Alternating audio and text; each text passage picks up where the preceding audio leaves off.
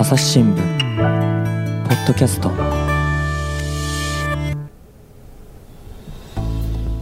朝日新聞の安田恵子です。本日は音声チーム員でウィズニュースの水野あずささんに来ていただいています。水野さんよろしくお願いします。よろしくお願いします。水野さんこれが放送配信される頃には編集長に？そうなんですよ。はい。あの今副編集長なんですけど、はい、6月1日から編集長を拝命することになりまして、あのでも変わらずね、はい、楽しく仕事をしていきたいなと思っています。はい、よろしくお願いします。お願いします。安田さんと二人で話すのが初かもしれない。意外にね、二、うん、人は初めてなのかな。二人は初めてです。水野さんが番組出てる時に、うん、私があのミキサー役で水野さんのやり取りを聞いたりしてたことはあるんですけど、うんうん、確かに二人で話すのは、ね、初。よろしくお願いします。お願いします。ね、私のあちこちに飛ぶ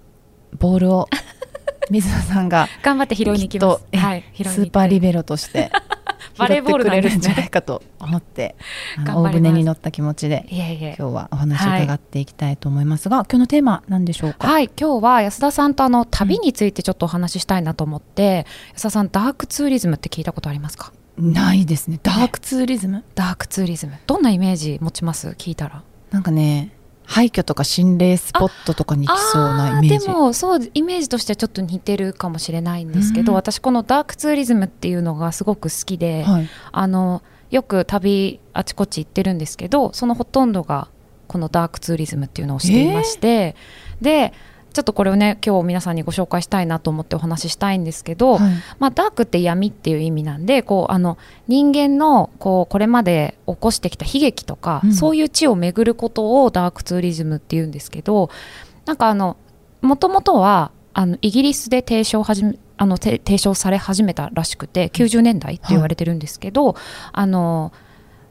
近現代に人間が起こしてしまった例えば戦争とか、はいあの起きてしまった災害とか、うん、そういうののあの現地に行ってそこからこう学びを得て帰ってくるみたいな。そういう旅をダークツーリズムっていうんですけどあそうなんですね、はい、イギリスだとちなみにどういうところが？イギリスで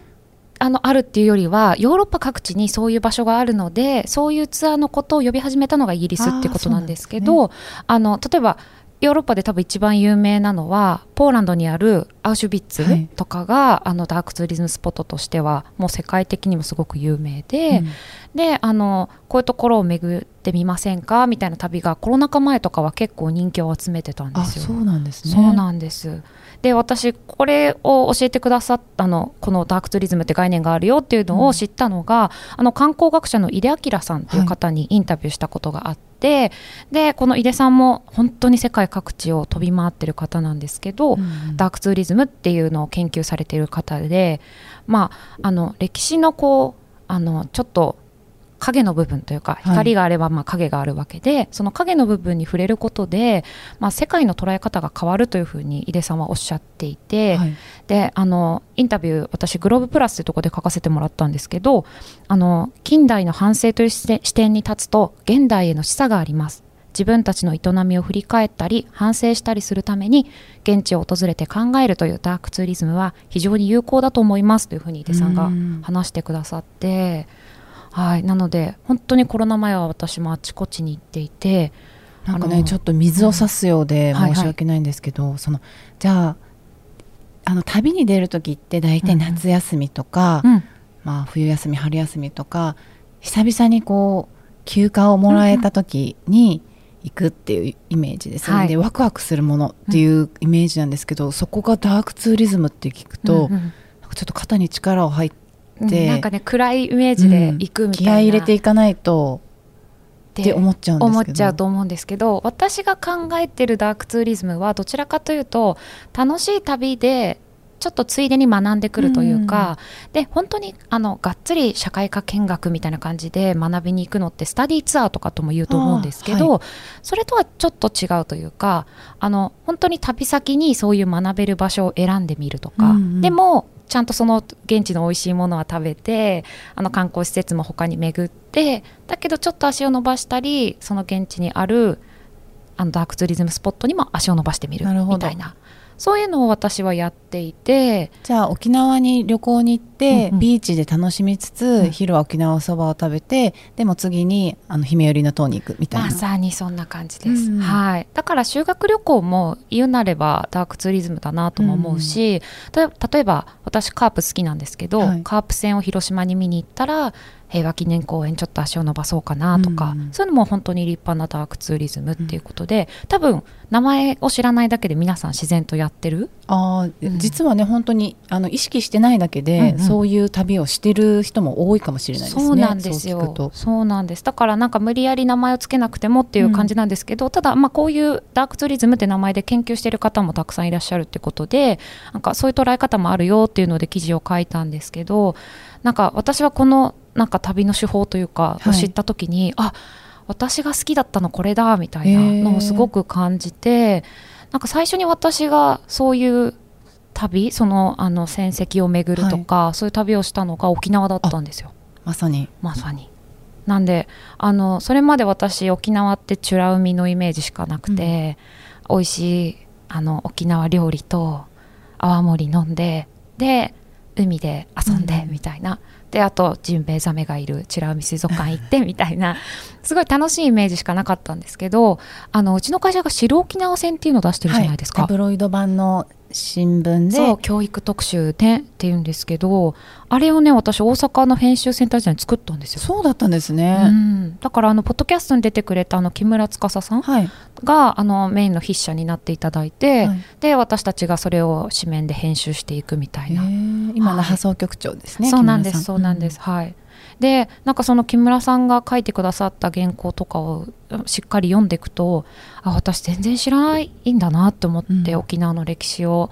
でそれでその前にもちゃんと行ったことなかったんじゃなかったかなっていうので改めてちゃんと行ってみたいなと思ってで白沖縄戦の旅みたいなのを後輩と一緒に観光したんです、ね、えそうなんですか？そうなんですよ。その編集を一緒にたに携わった？そうえっとね編集には直接は携わってなかったんですけど編集センターの後輩に話したらあ一緒に行きたいって言ってくれてで後輩と2人で巡ってでもやっぱりその戦績を巡るだけじゃなくてオリオンビールの見学にも行ったし、うん沖縄そばも食べて みたいな。ちょっとお高めのホテルにも泊まって、うん、楽しいは楽しいんだけどやっぱりあの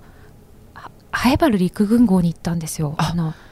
また結構渋いポイント、ね、そうかもしれない。多分姫売りとかのメジャーがメジャー、うん、で南部で行きやすいまとめて行きやすいみたいなのもあって、うん、できっと行かれた方はご存知だと思うんですけどあのやっぱ南部が激戦地だったじゃないですか。だからあの辺りにやっぱり学べるスポットが多くてあの資料館もあるし姫百合の塔もあるしっていうのであそこに平和の礎もねありますもんね、はい、あそこに行く方が多いと思うんですけどハエバルってちょっともうちょい北って言ったらいいんですかね。那覇市の南かな、ハエバル町。そう。でなんかそこが私が行った時にあの豪の当時の匂いを再現して嗅がせてくれるっていうのをやってたんですよ。取り組みでしてました。当時豪の中がどんな匂いだったのかっていうのを体験者の方から聞き取って、うん、汗とか腐臭とか尿とかもうそういう血とか、うん、いろんな匂いをこう混ぜてで当時に一番近い匂いを再現するっていう取り組みですよね。まさに。はい。それをあの嗅いでわこれは本当に現地に行かないとわからないし体験できないことだし、で私行ったのその時は2月だったんですけどやっぱこれが暑くてこの匂いが本当に充満してる豪の中でで外にでも出たら自分が死んじゃうかもしれない、うん、爆撃にあって死んじゃうかもしれないっていう恐怖の中でっていうのは本当どんな気持ちだったんだろうっていうのをすごい痛感させられてなんかその時にあやっぱ現地に来るとすごい突き刺さるものが違うなっていうのをすごく感じたんですよね。うんうん、私もあのえっと、平和の礎で取材、うん、6月23日の慰霊の日に取材を初めてした時にやっぱりあの暑いんですよね当うん、当日、うん、日がすごい照ってて暑くて。でもじっとりしてて。で本当に水野さんが今言ったようにこんな中で当時の人もいたんだろうかとか、うん、あの自分はその当時に存在しえないんだけれどもその様子の一端をこう想像する手がかりっていうのはやっぱり現地に行ってみたらありますよね。うん、ありますよね。だからその現地で感じたことみたいなのをあのいろんな人に知ってほしいなと思って、うん、で、まあ、その時はダークツリズムって考え方知らなかったんですけどいろんな本とか読んでたりする時にダークツーリズムっていうのその井出さんが本出してるのを知ってあこういうことかみたいな。でそこからなんかこうダークツーリズムスポットをいろいろ巡ってみたいなと思ってであのチェルノブイリ原発行ったり。えー、そうなんですそうなんですよ。それ2016年だったと思うんですけどあのせ大きな石棺に覆われちゃう前に、はい、あのちょっとチェルノブイリといえばちょっと象徴的な煙突みたいなのがあって排気塔なんですけどがあってそれが切断されてもう見えなくなっちゃうっていうタイミングだったので自分の目で見たいと思ってでツアー予約して行って、はい、キエフから行ったんですけどキーウか今、うん、うん、本当に占領系とかもあそうあのレンタルで借りられるんですよ。であのその時もう今はねなかなか行けないですけどチェルノブイリもあの当時はすごい観光地化されてて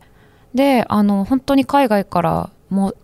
申し込めて簡単に。でキーウにみんなで集合場所に集まってで一応パスポートは持ってかなきゃいけないんですけどパスポートチェックぐらいしかなくてでなんかガイドもすごくなんか明るく案内するみたいな。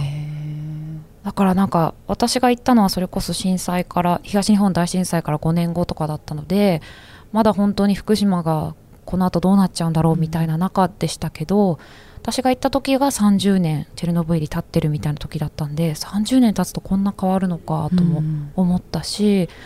あとはやっぱプリピャチっていう街が本当森みたいになってていろんな木が生えて植物が生えて本当にここ昔町だったんだろうかみたいな状態になってるのを見ると自然の力もすごいなっていうのを感じたりしてやっぱり現地に行ってみないとわからないことあるなっていうのはその時感じましたね、住宅街だったところがもう森になってるってことなんですよねそう。なんか時の流れもそうだし、うん、ね、いろんなことを想像その町に住んでた人たちは今どうしてるんだろうとか、ね、考えますよね。ね。そう。であの事故の前翌事故の翌日かにオープンするはずだった遊園地とかは残っていてそうなんですだから誰も子供が遊べなかった遊園地が本当にちょちょっとずつこう植物に飲まれながらみたいなとこを歩いたりするんですけどやっぱりなんかあもうこんな事故起こしちゃいけないよなっていうのも改めて感じますし、うん、あの気持ちを強くするというかでそこに来てたツアーの人たちも初めて出会うなんか偶然の出会いなのでそのツアーに参加してる人たちと、まあ、たどたどしい英語なんですけど なんで参加したの？とか。でアジア人すごい珍しかったみたいなんでどこから来たの？みたいに言われて。で日本だよって言ったらあ福島事故があったよねみたいな感じで聞かれたりとかしてなんかその旅の出会いとかからも感じることありましたね、うん、そのチェルノブイリはちなみにどういう地域から来てる方が多かったんですか？やっぱほとんどがヨーロッパでした。うん。私以外みんなヨーロッパだったかな。ドイツが 8, 8割ぐらい。あとイギリスとスペインだったかなとかで。でイギリスから来た2人組は廃墟が好きって言ってました。廃墟マニアみたいな。まあでもいろんな動機でねそうやって行ってみるっていうことなんですよね。なんかあの今ねほら水野さんがちょっとあの観光地化なしてたよっていうこと言ってたじゃないですか、うんうん、あの地元の人たちはどう思ってるんだろうか？そうですね。なんか私その時はウクライナの人に直接お話聞くことはできなかったのででガイドさんもねポーランド人なんですよ。あそうですそうなんです。でそれでなんかポーランドの人ってすごいウクライナのチェルノブイリにすごい憧れを持っているそうでなんかあのこの間私ロシア文学者のあの上田陽子さんにお話聞いたんですけど、はい、上田さんがおっしゃってたのはなんかポーランドの人すごくウクライナのチェルノブイリ好きなんだよねっておっしゃっててなぜ？なんかねあのウクライあそのチェルノブイリの廃墟とかをあのテーマっていうかモチーフにしたゲームとかが結構有名なんですよ。あそういうのがあるんですか？なんかストーカーって名前なんですけどそのあのゲーム人気で現地に行ってみたいみたいな人も多かったみたいでだからすごくあの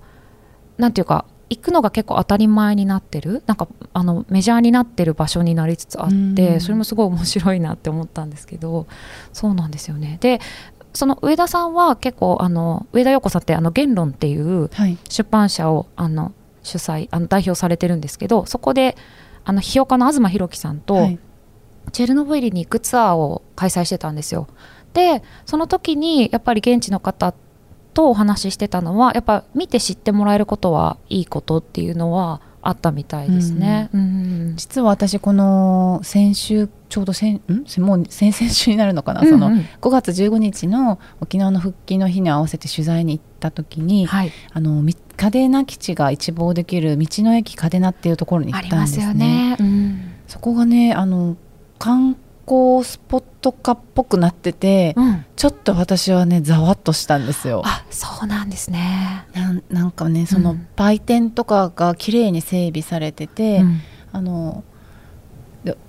そこの駅の方にも、うん、そのこんな改装して初めて行ったんでこんなにで駐車場もね平日なのに結構埋まってて、うんうん、私が前行った時はもっと人も少なかったんですけど、でも本当に観光客とか修学旅行生とかの姿を見てあの道の駅の人にも話聞いたらやっぱり観光客の方に素通りしてされることが多いので、うん、あの要は北部に向かう道58号線。そうそうそう、ね、そのまままっすぐ行っちゃうみたいな。で、うん、なんかちょっと足を止めてほしい。そのためにきれいにしてやっぱ観光客の人に来てほしいんですって言ってて、うんうんと思って聞いてたら、まあ、私の表情があまり晴れなかったのを察してか うん、あのやっぱりあの見て来てもらうことで知ってもらうことになるからって言われて、うん、あそりゃそうだなっても思ったんですよ。私最初は、うん、えー、なんでその観光地化っていうか観光スポット化するんだろうと思ったんですけど、うん、でも興味を持って足を運んでもらわないとその分かってもらえないし、うんうん、見てもらえないっていうんだったらたくさんの人にね知ってもらいたいっていう気持ちはあるわけだから、うん、それが観光目的だったとしてもあ別に確かにいいやっていうのはあった。あのなんか気負って見に行くぞってしなくても知ってもらえるのがいいんだなとは思いました。確かに。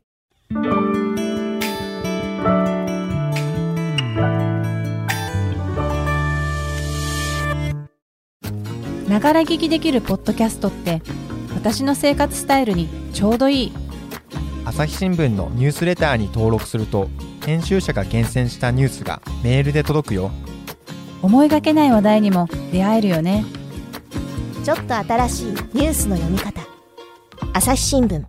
いやわかります。その複雑さっていうのはすごいあるだろうなっていうのは、うん、なんか旅する側としてもちょっと後ろめたさを感じる時とかはやっぱあって例えば私福島の沿岸部とかあのよく遊びに行くんですけどでもここもやっぱり被災したエリアになんかこう気軽にね、うん、遊びに来たよって言っていいのかなっていうのは、うん、特に本当に当初の頃はあってなんかこう珍しいものを見に来てるとか物見遊山で来ているみたいなあのまあ罪悪感みたいなのもあったりしたんですけど、うん、あの福島に関しては結構福島にいる方とかが来てくださいって言っていったりあのこの間3月に取材させてもらった双葉町の人とかはあのアート壁画のアートがね本当に双葉のあの駅の周辺にたくさんあるんですけど今それをこう見に来るためにこう双葉を訪れる人とかもいるそうででその話とかを聞いてる時にそのアートがきっかけでもいいから来て知ってほしいっていうのをおっしゃっていてで私もあのどちらかというと気気負って学びに行くぞみたいな感じの方がいいのかなと思ってた最初は思ってたりした時もあったんですけどでもやっぱ人って楽しいことじゃないと続かないじゃないですか。そうですね。それは本当そうですね、うん、だからなんか本当に美味しいもの食べに行くとか綺麗なもの見に行くついでに、ちょっと足を伸ばすぐらいででそれをなんか本当あちこちでやればいろんなことを学べるしいろんなこと知ってもらえるしって思ってるのでなんかそんな楽しいことって悪いことじゃないよなっていうのは、うん、本当なんか旅してて思うようになりましたね。うん確かに記憶に残るのもね楽しかった思い出じゃないですか。そうなんですよで楽しい旅だと余計にあの辛かったその過去の歴史がすごく身に迫ってくるというか、うん、今平和でよかったなとも思うしなんかこうカープでの試合に一喜一憂できて応援できてあの広島がこんなに復興してよかったなとも思うし今戦争がないからこういうことができてるんだよなとかって思うとなんか本当に、うん、楽しさ楽しいからこその楽さみたいなのすごく感じるから、うん、なんかそんな肩肘張らないって言ってほしいなっていう勝手に私は思っちゃいますね、うん、でも本当にそうかも。コントラストがあるから、あの自分が今こうやって楽しめてることっていうね、うんうん、ことのありがたみを分かりますもんね。で水野さんがこの今までいろいろ行ってきた中で、印象に残ったスポットはありますか？そうですね。本当あちこち行って今も行きたいんで海外とかも行きたいんですけど 今海外行けないから結構最近国内とかを主に行ったりしてるんですけど直前あの伊江島に行ってきたんですよ。沖縄の伊江島。の伊江島。であのこれはヤフーさんとの連携企画であのえっと、ビジネスの方で連載の「記憶をつなぐ旅」っていうのをやっていまして、はい、これあの戦争の記憶とかをこう旅のあの手法で残していこうっていうあの訪れることでその記憶を残していこうっていう企画をヤフーさんと一緒にやれることになってですね最初は広島の3カ所大久野島と広島市中心部と二の島っていうところを取材したんですけど、はい、最近直近でですねえっ、とあれは3月末に行ったのかな？家島に3月末にお邪魔しましてで私家島のこと全然知らなかったんですよ行くまで。行ったことありました？家島。私はねあの、うん、ぱり小学校の修学旅行で行きました。そうかそうか、はい、なんかね家島ってねあの美ら海水族館のある本部町ですよね、はい、本部町。の港からフェリーで30分ぐらいのとこにあるんですけど、はい、あのもう沖縄戦を凝縮したみたいな風に言われていて6日間戦争とかとも呼ばれてるんですけど本当に苛烈な地上戦があって、うん、住民も巻き込まれて1500人亡くなっていらっしゃってっていうことをあの白沖縄戦でね勉強したつもりになってであちこち沖縄を巡っていてもああやっぱまだ全然知らないなと思って、うん、すごいあの反省というか衝撃だったんですけどでそこあの今回まあ取材っていうこともあってあの家島のことを書いた漫画家さんと一緒に新里健信さんって方なんですけど、はい、新里さんと一緒に家島を巡るっていうので取材したんですけどもうなんかなんていうか本当に真っ平らな島じゃないですか家島って。そうですね、うん、あの起伏があるとすればあのグスク山。グスク山、うん、あのとんがり帽子みたいなね山が。沖縄では飯島達中って言われてて、うんうんうん、達中ってあのとんがり頭のことなんだよとんがり頭のことなんだ達中達中合敗って言って達中頭があ上に伸びてる人頭が上に伸びてる人って言うんだけど合敗は頭が後ろに伸びてる人えー、あじゃあなんかちょっと頭長めの人のことを言うんですかそうだったかなちょっと待ってよ、うんうん、また私がねすぐ自分の感覚で話してしまうんで、うん、ね島くとば、島くとば、うん、いやだからこの家島でお話聞いてて思ったのはやっぱあの沖縄本島ともちょっと言葉が違くて、はい、で新里さんがおっしゃってたのはあのヤヤギがあの濁点が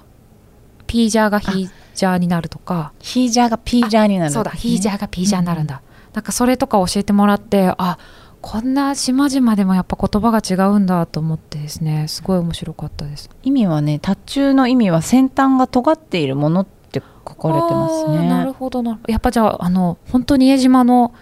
城山は達中ですね。達中、うん、そう。そこだけがニョキッと出ててあとは平らなんですよね、うん、そうなんですよ。なんでこの平らなのがあの、まあ、日本軍も飛行場として建設してで住民を巻き込んで飛行場を建設するんですけど、まあ、ほぼ使われず米軍に使われないように爆破されちゃうっていうね。そうなんですよ。もうものすごい住民を借り出して、うん、もう短期間でもうあの滑走路を作れって言って、うん、ものすごい重労働を住民も巻き込んで日本軍とや、うん、作ったんですけど、米軍がいよいよ来るってなったらじゃあここが奪われたらその米軍に基地として使われちゃう滑走路として使われちゃうから、うん、壊せって言って、ね、今度は壊す作業に入るっていう。ねなんかあの新里さんの漫画にもそのシーンが描かれてるんですけど壊すのは一瞬だったみたいな、うん、あのシーンが描かれてていや本当に無情だなという。でまあその後米軍が上陸してきてで本当はなんかあの沖縄の司令部とかも1日持たないんじゃないかみたいに感じて考えてた。そう家島は、うん、うん、って思ってたのを6日間こらえてみたいな。まあでもそのこらえてる間にたくさんの方が亡くなって、うん、でなんかそのねあの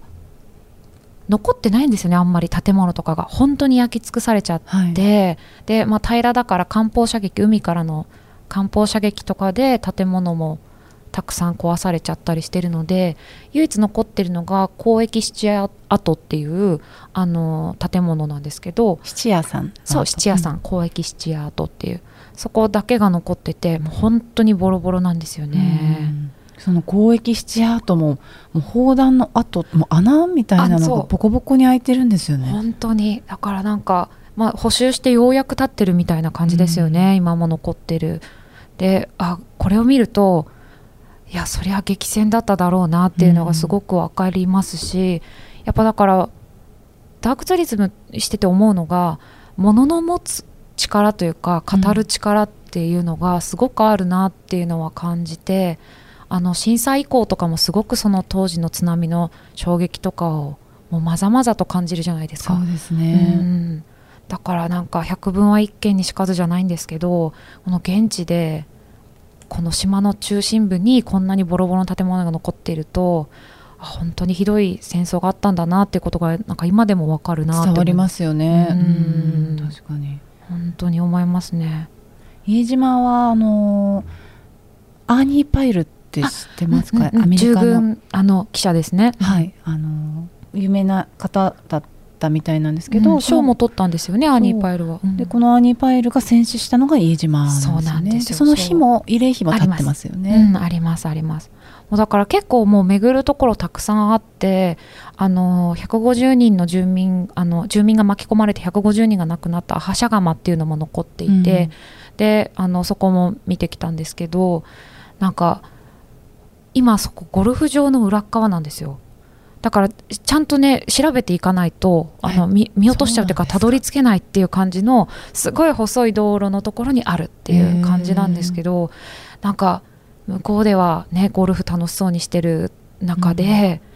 うん、でも本当ゴルフ場のすぐそのもうちょっと行くと海って感じなんであの新里さん漫画家のその新里さんがおっしゃってたのはここはちょっと目立ちすぎてアメリカの人とかにすぐ見つかっちゃっただろうねっていうのをおっしゃってて。もうだからなんかあここで本当亡くなったんだなっていうのも考えさせられますしね、うん、私も家島にえっと選挙の取材でかな、うんうん。23いやもう4年ぐらい経つのかな前にも行ったんですけど、うん、その時に感じたのはあの小学校の時に行ってた小学校中学校で2回ぐらいは行った記憶があるんですよね、家族でも行ったのかな、修学旅行もあって、うんうん、でもその時に見たはずのものとやっぱ大人になっていくのと違う。んですよね。違いますよね。あの、うん、そもそも島をがもっと広いと思ってたら、うん、自分で車を運転して巡ってみたらあもう行ける場所がねあそこ大きな米軍基地がもうあるんで、うん、行ける場所がすごい限られてて、こんなにあっという間に回れちゃうんだっていうのにも驚いたし、あの戦跡その今おっしゃってたような遺跡とかも、うん、あまり確かに見ているはずなんだけど、うん、あの時に記憶に残らなかったものが今になってその分かるっていうかそのこの時に住民がどうだったんだろうかっていう気持ちとかは、うん、年齢を重ねた今の方が想像がつくなっていうのはあって。だから一回行ったことあるからっていうんじゃなくて行ってみたらねまた違う発見はあると思う。うん。なんか私やっぱり大人になって自分で主体的にする旅の方が絶対楽しいだろうなと思ってて、うん、で家島は特に大人になってから行くの楽しいのはあのラム酒のね蒸留所があるんですよ。そうだ私これにも驚きました。うん、うん、家島のあの黒糖でのシロップから作ってるあの蒸留所なんですけど見学もしてさせてくれて。そうなんです、ね、そう私が行った時も案内してくれてであの3本ぐらい買って帰ってきちゃった。3本も？そう。私が小学校の時はそれこそねあの黒糖ピーナッツが家島有名だったんじゃないかな、はいはいはい、お土産。でもお土産で売ってましたピーナッツも、うんうん、それはねあの家族にリクエストされて3袋くらい買って帰ったのは覚えてますけど、うん。であの私もイエラム1本。1本ですよ私は、はい。一、本。3本はなかなかねちょっとあれでしたけど。いやーでも友達と飲んだりしたらあっという間なくなっちゃいました。私もあっという間になくなりました、美味しい。ねすごく美味しくて。だからそういうね観光地もすごい充実してるし、でも私何より驚い家島行って驚いたのはあの沖縄土産であの紅芋タルトってあるじゃないですか、あのタルトの紅芋の生産地ですよって看板があっあてそうなんですか？そう。えーここなんだと思ってすごい親近感湧くじゃないですか。でそれで車ちょっと走らせるともう米軍基地のフェンスなんですよ。あで関係者立ち入り禁止って言って、うん。近くでオスプレイが離着陸を繰り返すとかって見るとなんか紅芋タルト美味しいって喜んでる裏にこういうことがあるんだよなっていうことを考えさせられるというか、なんかそこまで思いをさせられるとなんか紅芋タルト食べる時の気持ちも変わってくるよな、うんみたいな美味しいありがとうだけどなんか私たちを押し付けてないかみーたいな。うんことをなんかもうちょっと考えるようになるかなって思ったりしました。その本当に今、うんあの米軍のまあ対中国軍事作戦を練る上で飯島っていうのはものすごく重要な訓練拠点になってて、うんあのね、たん？私も詳しくないんだけど着艦訓練っていうその艦船に見立てたこのエリアを、船にうん、あの着陸っていうかそうですそうです。戦闘機とか輸送機とかが船にこうタッチゴーしたりとかする、うん。うんああいう訓練とかもあってだだかかららか。そうなんですよ。すごいオスプレイ何度もやっていて行ったり来たりみたいな、あ行ったり来たりしまししたてましたしてました。多分その訓練なんだと思う。なるほど。本当にあの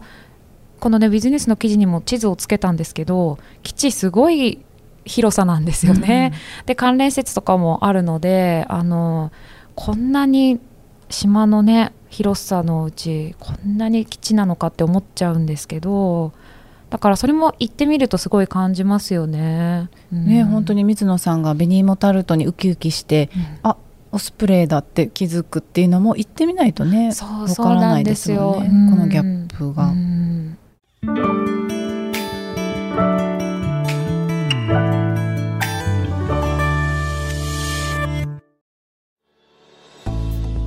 話はまだ続きますがこの続きはまた次回お送りいたしますはい、ウィズニュースの水野あずささんにお話を伺ってまいりましたはい、ありがとうございました。ありがとうございましたはい、なんかさんドキドキしました。ドキドキしましたねねえ、緊張してましたね、なんかね。なんかと緊張しましたね。でもこれもね、やっぱりこうあの旅のことこんな楽しく喋っていいのかなとか。そうだよ、ねそういう気持ちがありましたね。それはちょっとあったかも、もしれないですね、でも私の思いとしてはきっと行っていいと思うし行って知ってくれたらあの現地の人も嬉しいんじゃないかなっていう、まあ、少なくとも私は福島でお話聞いたいろんな人は来てほしいっておっしゃってたんで、多分沖縄もそうな人が多いんじゃないかな。そうだと思います。まあ、うん。絶対来てほしいってみんな思ってると思います。ね、で行くとね新しく知ることとか問題意識持つこととかもあると思うんで、ぜひ皆さんには旅してほしいなと思います。水野さんのそのえ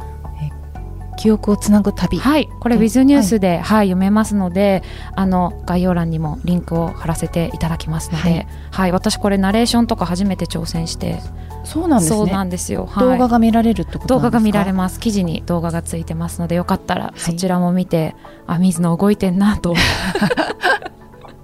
頑張ってるなと思っていただければ幸いです。はい、はい。ありがとうございました。ありがとうございました。えリスナーの皆様今回も最後まで聞いてくださってありがとうございました。今後も番組を続けるためにぜひお力添えいただきたいと思っております。ご使用のアプリから番組をフォローしたりレビューを書いたりお願いできますでしょうか。ご意見やご質問ももちろん募集しております。概要欄のフォームや、えー、Twitter のアカウントメールなどでお寄せください。朝日新聞ポッドキャスト。朝日新聞の安田恵子がお伝えしました。それではまたお会いしましょう。